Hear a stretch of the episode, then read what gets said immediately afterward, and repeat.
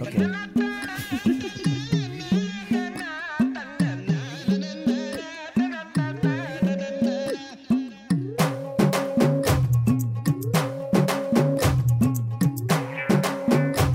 Hello, and welcome to the Indian Film Festival of Ireland 2014 podcast. I'm Mary O'Sullivan, the Festival Manager of the Indian Film Festival of Ireland.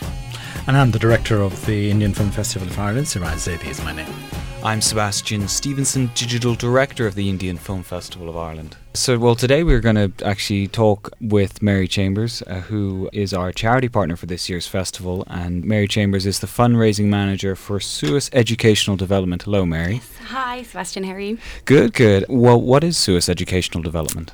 So, SUAS Educational Development is an Irish NGO, and we're based here in Dublin. And we support access to quality education in Ireland, in India, and in Kenya.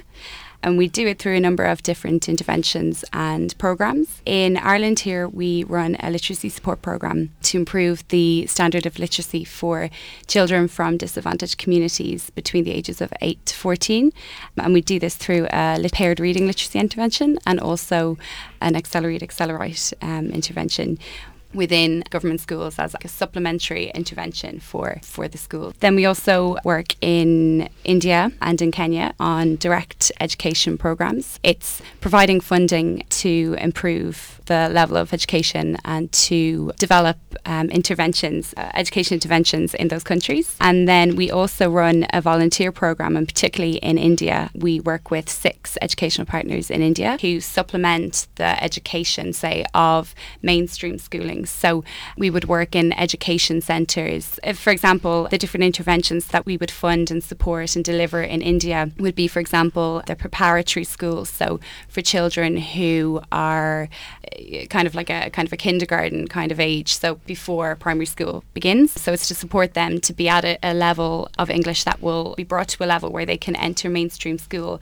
and have a confidence at that level to be able to go on then have enough um, support, I guess, in place for, for the following years. And then we also have coaching centres. So once the children have finished their mainstream schooling, there are coaching centres there available for those children to be able to further their studies and, and have a space for them to be able to do their homework and, and achieve, you know, the level of, of support that they need as opposed to going home and maybe having to help with the family or help with the school or the chores, daily chores. Currently, this summer we have 112 volunteers in Kenya and in Delhi who are working as teaching assistants, uh, volunteering, should I say, as teaching assistants for 10 weeks um, during the summer um, with our partner organisations in India to help improve the quality of education for children there.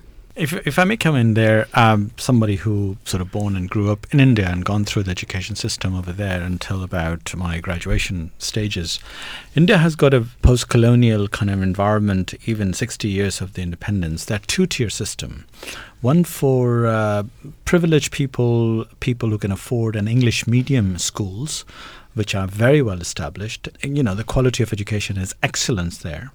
And there are a lot of education is, is schools uh, set up by the Irish missionaries, the Christian missionaries. The school system I've been to called the Christian College uh, chain of Christian colleges, uh, which are basically our English medium schools. And then you have for the local indigenous population Hindi medium school in our area, and Calcutta would be Bengali medium school, and so on and so forth, depending on which region you are in. So they have regional languages, and that's the education is taught through that language, and English is taught as a subject. Whereby the different type of education is is an English medium schools, which every subject is taught through English, and the people and the children who sort of graduate from those schools do go into higher education very swiftly and very uh, efficiently to a proper professional degrees and colleges and things like that whereby the children who go to a local medium schools uh, don't have that sort of extra edge in an English language, so therefore they fall off or end up doing uh, smaller courses and uh, you know working in a two-tier system, clerical jobs, you know small jobs and things like that. So that that has always been a problem, uh, which is now getting better as the years are passing by through the government's initiatives in the education sector. And I guess that's where you you know SUAS would kind of try and help is get people who have been educated in regional languages and various dialects and make sure that they're have literacy levels and all that sort of thing to be able to study in English. Would that be kind of have I got that correct, or Yeah. just to, to create a kind of social mobility, help people kind of out of poverty in that way? Is, is Absolutely, that right? yeah. And I think what we have to remember as well is that a lot of the children that we would work with in India um, are first generation learners. So, as I said, the, the Right to Education Act does exist and there is free schooling for 6 to 14 year olds. But these children are coming from homes where their parents um, and their aunties, uncles, that there's been no understanding of, of education. There's been no access to education there in, in previous years. So that same level of support, I think it definitely is changing now as parents start to value education and what it can mean to their children. But the same level of support wouldn't be there as if, for example, parents couldn't help their children to read or, or give them a hand to do their homework because they wouldn't know themselves. And that's why, again, going back to the coaching centres, for the children to have a space for them to be able to, you know, get that support and help that they need with the simple things like their homework and extra reading and things. All of those interventions are, are types of interventions that we fund um, to support that so that they can go through the mainstream education system. Yeah, and then and then obviously um, make a change for themselves in the future. So. Yeah, and I suppose we should mention at, this stage as we, that, of course, we, our charity partners, we in the reasons we have a, a gala dinner as part of the festival every year, and you know with the view of raising money for, for those charities, and it's quite a, a glitzy event, you know, with lovely ent- entertainment and lovely venues, etc. So for anybody considering, uh, you know, buying a ticket to this event, Mary, what will that money enable SUAS to do? Yeah, absolutely. Well, um, just first of all, we're delighted to be involved. Any funds that are raised from the gala dinner will go directly toward the SUAS Overseas Education Programme in India. So it will go toward supporting the interventions that we run with our with our two partners in India. It will go toward interventions like the preparatory um, centres, the coaching centres, and then also the bridge centres. So they would be for children who have dropped out of school for one reason or another. Um, and a lot of the time, they wouldn't always get back into the system. They would move on. There's migration issues. But these children are brought back um, to these centres and they're prepared again for age appropriate entry into the mainstream schooling system. So it would be primarily for those three areas. So we're, we're really delighted to be involved um, and, and, and hope that it will be a great success. And just in terms of SUAS, if you if anybody is interested in finding out a bit more about SUAS, what we do, who we are, um, and how you can get involved, because we've a lot of volun- uh, volunteering opportunities as well. So our website is www.suas.ie, and then our phone number as well. It's 01 662 1400. You can always email me if you would um, like any more information or if in relation to the gala dinner or anything. It's Mary C at suas.ie. So that's S U A S. And just to, to confirm, um, suas, it's the Irish word for up. Um, so it's it's up for education um, and um, up for children, I guess. So. Mary Chambers, thank you very much for coming in and obviously being a, our charity partner for this year's uh, IFFI. So we're glad to have you on and uh, we hope we can raise some funds for you. Wonderful. Thank you so much again. I'm delighted to be part of it. Thank you.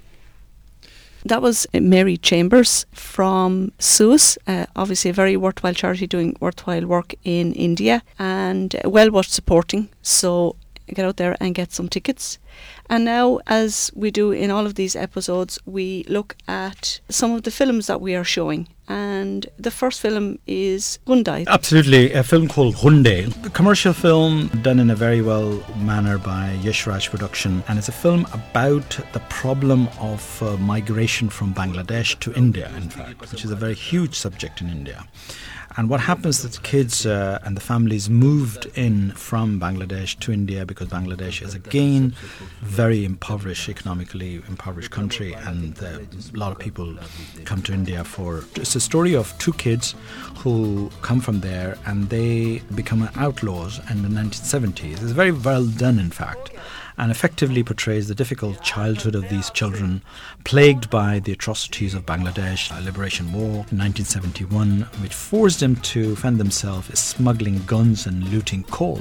And it's very much based on a coal industry, which is again a huge area in India. And so the pair then attempts to become a legitimate businessman because when they grow old, they become pal and sophisticated businessmen. And then the, in turn, they start helping the impoverished poor people from Bangladesh. So they go give back, which is an interesting touch in a way, that how they actually help. तो रोक ले आगे तुमने मुझसे वादा किया था तुम ये सब काम छोड़ दोगे Film was successful. It was open in Dubai Film Festival. Um, out and out commercial film. This year, wasn't it? So it's a, Yes, this is quite yes. a recent Oh, film. yes, a Kind of- recent it's, do- it's film. doing the rounds in a Oh, way. absolutely. Well, I wouldn't buy anything which is not recent. Uh, Nothing but the best for the Indian Film Festival of Ireland. Oh, eh? absolutely. Oh the yeah. Creme de la creme. Oh yeah. Yeah. Hey, uh, hey. of the industry. uh, why? Because I think what happens is that uh, the f- lot of films get uh, released in UK and hardly come to Dublin in a mainstream section. I used to when I used to distribute them, they used to come quite regularly. But now, cherry picking is going on. Commercialism moved in. Distributors are demanding big money. Exhibitors who are cinema owners like Cineworld and all that, they're only doing bigger films. They're not doing a sort of relatively smaller film that could be powerful films and meaningful film, what I call it. So I spot them, and I'm my radar is really on to them. Yeah, and I suppose indeed, in terms of the the topic that's covered, I suppose it's a reminder. You know, we were talking earlier about SUAS, our charity partner. It's a, a reminder of the importance of education because I presume lack of education probably leads to Teach the violence to children. Absolutely, street Yeah. kids are a lot of kids. Um, uh, as the charity schools go by, a lot of kids don't go to school. I mean, they start earning a living livelihood on streets, and then they become whatever dodgy businessmen or whatever. So it is very pertinent in that sense. Okay. The second film, Mary uses. Yeah, the second film, uh, Filmistan. Um, Yeah, Filmistan is another interesting film. It's won award at several festivals in India and abroad, including the National Film Award for the Best Feature Film in Hindi at the 60th uh, Indian National Film Festival in Delhi. It is a story of basically, you know, India and Pakistan has a border created in 1947, and that border has got its own logistics, uh, economy, social problems, tension, you name it. There's an American filmmaker who goes to make a movie about the border. And the other side, the Pakistani side, they think that they like to capture him and as, as a hostage. But the American escapes and they capture the local filmmaker who is from Bombay. And then he becomes the, the actual victim of, of that. And through uh, his character, how he charmed them and the terrorists then learned to become a filmmakers. It's the first time they're looking through the lens of the movie, cameras and all that. So they forget about the guns and the, the Kalashnikov and all that, and they really get involved in the filmmaking process because he has a camera, he has all that. So film used as a film production used as a metaphor to diffuse the tension and to tell the.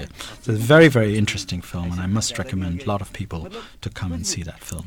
Camera नहीं पसंद camera इतना serious हो गया यार तू तो लगता है ज्यादा ही दर्द हो रहा है मर्द को दर्द नहीं होता it makes me actually kind of wonder if, if the reason it's been getting kind of a few awards around is because it's very pos- pro- promoting kind of the film medium as this very peace-loving kind Yes, of yes. thing as well. It's a positive- positive yeah, note, Yeah. it's a very absolutely. positive kind of thing as well. Yeah, Yeah. Yeah, And um, in, indeed, I can't help thinking about, even though it's a very, very different film, obviously, is Ek Tha Tiger, because that covered kind of the same theme, you know, the Indo Pakistani tensions. So another film which we'll talk about some other episode is Kya Delhi Kya Lahore. What is Delhi? What is Lahore? The two major cities of India and Pakistan. Again, very much similar theme of the border, but that's in a diff- done in a very different way. Hmm. They switch over the soldier from one side to, goes to other side, the other side becomes the other. The, the two soldiers, and then they discover a friendship. So the both soldiers become friends. In fact, so hmm. I think filmmakers are creatively thinking about diffusing tension at hmm. the border. You know, that's what uh, the underlying theme is. Okay. Well, that's all for this, the second edition of the Indian Film Festival of Ireland 2014 podcast. I'm Mary O'Sullivan, I'm Siraj Zaidi, the director of the festival. I'm Sebastian Stevenson. and Sebastian was a producer for this show again.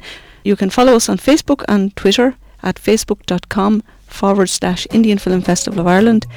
And we're at IFI underscore IE, that's IFFI underscore IE on Twitter.